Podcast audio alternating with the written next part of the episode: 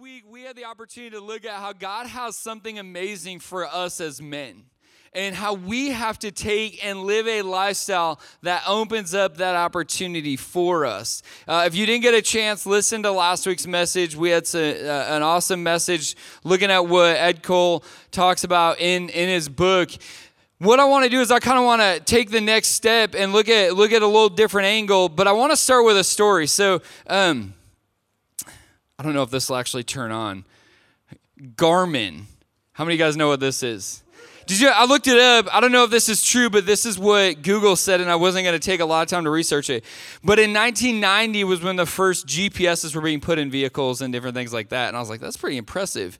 Um, GPSs are an amazing invention. I remember going on road trips with my dad, and even to this day, I don't think he really uses GPS. He's kind of more of a, like, I know I got to go north for some time, and then I got to go west for some time, you know, and he's doing all this stuff, and he just kind of finds his way to everywhere. He's got this incredible ability to just do that.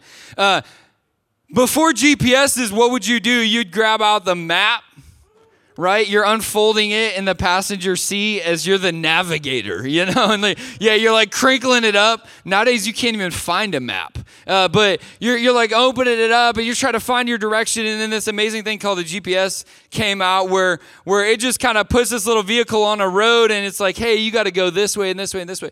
Well, uh, this last fall in November, my, my family, my son's with me. Everyone say, hey, Jaden, come on with me this morning. Uh, we were uh, we were heading up to go hunting. We do a family hunting trip. We got a couple other families that come with us and head up north, and we got to go up 131 to US 10 and head over, and then uh, go north on 127 a little bit up towards Houghton Lake. And uh, we're on the way, and I've got my truck filled with stuff. I've got Pastor Daniel's trailer behind me filled with stuff, and we get up and we get about to I'm trying to think of where we are at. We're just before the S curve, and all of a sudden traffic comes to a standstill. And one of the most frustrating things is I know exactly it's going to take me two hours and about 25 minutes to get from my driveway to the cabin to go hunting. But how many of you guys know sometimes when you're on a path, an interruption comes? And uh, so, what was the first thing we did? We bust out the GPS. Now, we didn't use the Garmin GPS because that's so like a long time ago. So I bust out my phone and I start putting it in, and my wife gets it all set, and it's like, okay. And it's navigating us, and all of a sudden it's like, go this way, and we're going down this random road, and we end up getting off some random place, and we're just driving through like random neighborhoods over hills something we were we were an hour behind when it all got said and done, because there was like this big accident, I don't know. I was like, if we would have just sat in traffic, they probably cleaned up the accident faster than this detour took. You know what I mean? But anyways, uh, we we followed the detour and praise the Lord, we got we got to where we needed to be, but we were late. And sometimes being late is one of the most frustrating things in the world. But when that's going on, what we got to do is realize that when we come up to a disruption in our path that we're supposed to be walking, a change has to happen. If we're on a path going one direction and something blocks that path, a change has to happen. We can't keep going. So that's when we bust out the GPS. Well, let me tell you this, guys. If we're called to a specific promise and we're living a direction that doesn't take us towards that promise, we have to change something. We have to make a conscious decision to say, I'm going to do something different than what I'm currently doing. Patrick Morley, a guy that uh, that's a big men's ministry guy, he wrote the he uh, started the ministry Man in the Mirror, kind of spearheading that. He's he's written some books. In one of his books, he talked about how about in the 1960s in America we stopped saying the term "I'm going to surrender to Christ" and we started using the term "I'm going to commit to Christ." And when I when I stopped and thought about that for a minute, it made me think I'm committed to something until my commitment isn't worth it. I'm committed. Uh, I was a diehard Red Wings fan growing up. Like I watched every game. I had jerseys, and then, and then in the early 2000s, the NHL uh, stopped playing for a season because they were trying to figure out wages and I don't even know I was I was younger at the time didn't really pay attention to it but I could tell you that my commitment to the Red Wings stopped at that point and I've never watched a hockey game after that. I was committed. How many of you guys know there's a big difference between being committed to something and being surrendered to someone? Growing up I didn't grow up in the church. I didn't I didn't I didn't spend time around uh, I didn't I didn't read the Bible. So when I started going to church and I would hear people say Jesus is Lord. Well, for me, I thought Lord because I didn't stop and think about it. And you, some of you guys might laugh, but I, I heard the term Lord and I thought, well, that just must be another name for Jesus. He's, he's Lord. How many of you guys know Lord isn't a name for Jesus? Lord is a position that Jesus is called to hold in our life. We need to not be committed to Christ. We need to fully surrender to Christ. And when we fully surrender to Christ, there's going to be moments in our life. There's going to be moments in our life when He calls us to change something that's going on. Because if I'm Lord of my life, I do whatever feels good to me. Lots of pie is an amazing idea. Ice cream, things like that. I do what feels good. Man, if we do what feels good, it's going to destroy us. We're going to be so far off, we're going to be so messed up that we're not even going to be able to realize what God is actually calling us to. But we need to come to a point where we're going to say, God, I'm not, I'm not only committed to you, I'm fully surrendered to who you are. Meaning that if you look at an area of my life and you say, This isn't quite right, Lord, and, and you say that I need to change that, Lord, it's not a question of if I'm going to do that. I am going to change that area. There's a, there's a guy named Louis Giglio. I heard, I heard him do a message one time that you follow all the. De- Man. Getting mad at this throat. He said, if you follow all the desires of your life, it leads you to a throne. And who's sitting on that throne? Is it you? Or are you going to let Jesus sit on that throne? I think a lot of us men half cheek it sometimes on that throne. You know what I mean? Like sitting half on, like, God, I've got a little bit on that throne. God's saying we need to get off that throne and we need to let Jesus sit on that throne. That's what, as men, that's what we need to do. Ed Cole says Christ likeness and manhood are synonymous. We need to say, You want to know what, God? Whatever you say, it's yes, sir, I'll do that. Even if it's hard even if it's hard, even if it comes to the point where it's painful to me in ways, I'm going to do that. It comes down to this it comes down to this idea of genuine repentance, of true repentance, saying, God, in moments when I'm off and you point it out, I'm changing that. I'm changing that. There's a there's a prayer in Psalms 139 that I think about a lot, and it says, "Search me, O Lord, and know my heart. Point out anything in me that offends you and lead me on the path of everlasting life. Man, if you want a dangerous prayer to pray, that's it. God, can you take and peel back all the curtains in my life and look at every area of my life? And if there's something that needs to change, Lord, I'm going to change that. And that's kind of what it comes down to. Even if it takes us an hour longer on the drive to the hunting cabin, and we're so frustrated that we're taking that much time because I just want to be up at the cabin and get hunting. Man, God's calling us to something amazing, but it's going to take this act of genuine repentance for us. John the Baptist, when he was talking in, uh, sorry, in Matthew chapter 3, verse 2, he says, Repent, for the kingdom of heaven has come near. This idea of repent. That word, uh, that word, if you look in the Greek, it's metanoio.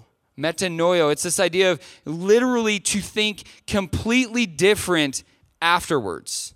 Not only am I going to have different thoughts, but the way in which I frame and I come up with those thoughts, everything is going to change down to the beginning. Uh, if you if you if you look, a lot of the uh, the illustration of this is, is if you're walking in one direction, to repent is not to stop. Repenting isn't stopping sinning. Repenting is completely turning around and walking in a different opposite direction.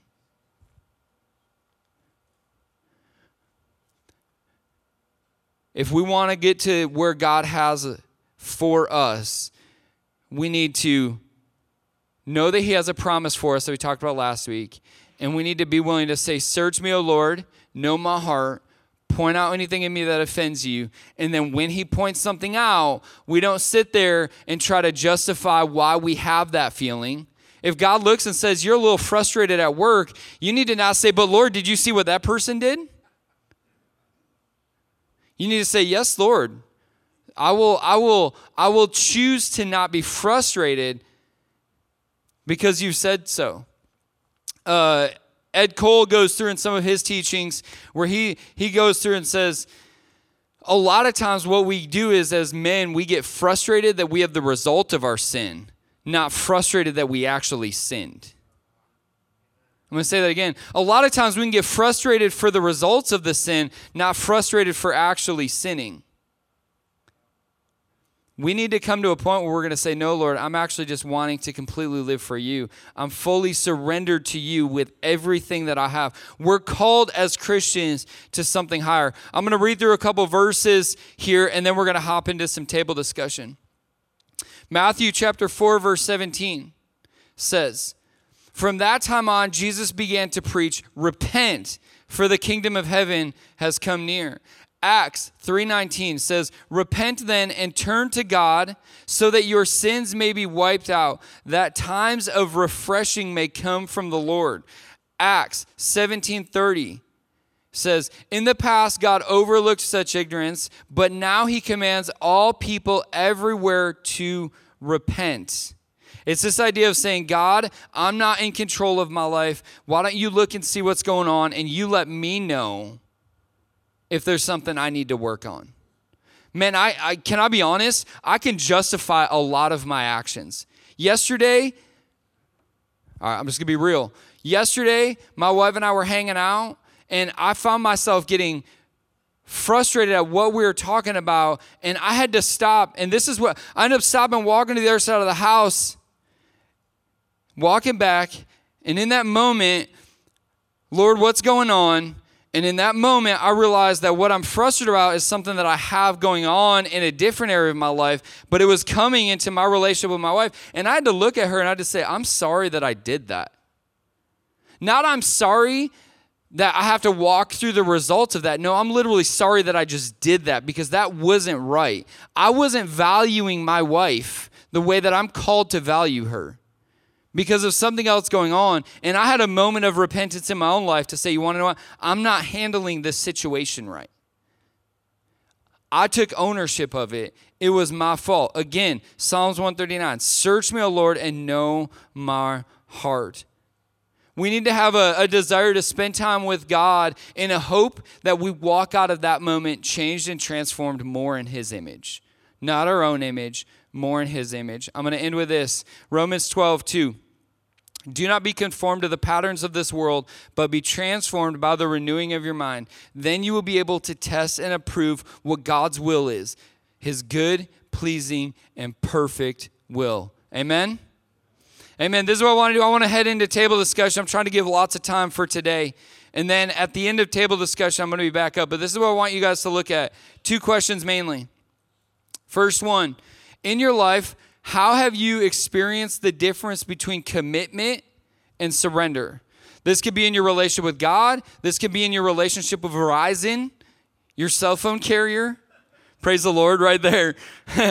what you know? There's a big difference between a between a contract and a covenant. We have a contract until it's broken, then we get to be like, "I'm out of here, peace." We get in a covenant that's forever.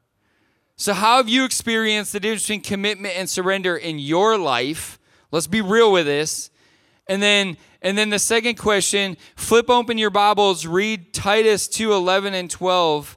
And how does God see grace work in Christians? What does grace do in the lives of Christians? Amen?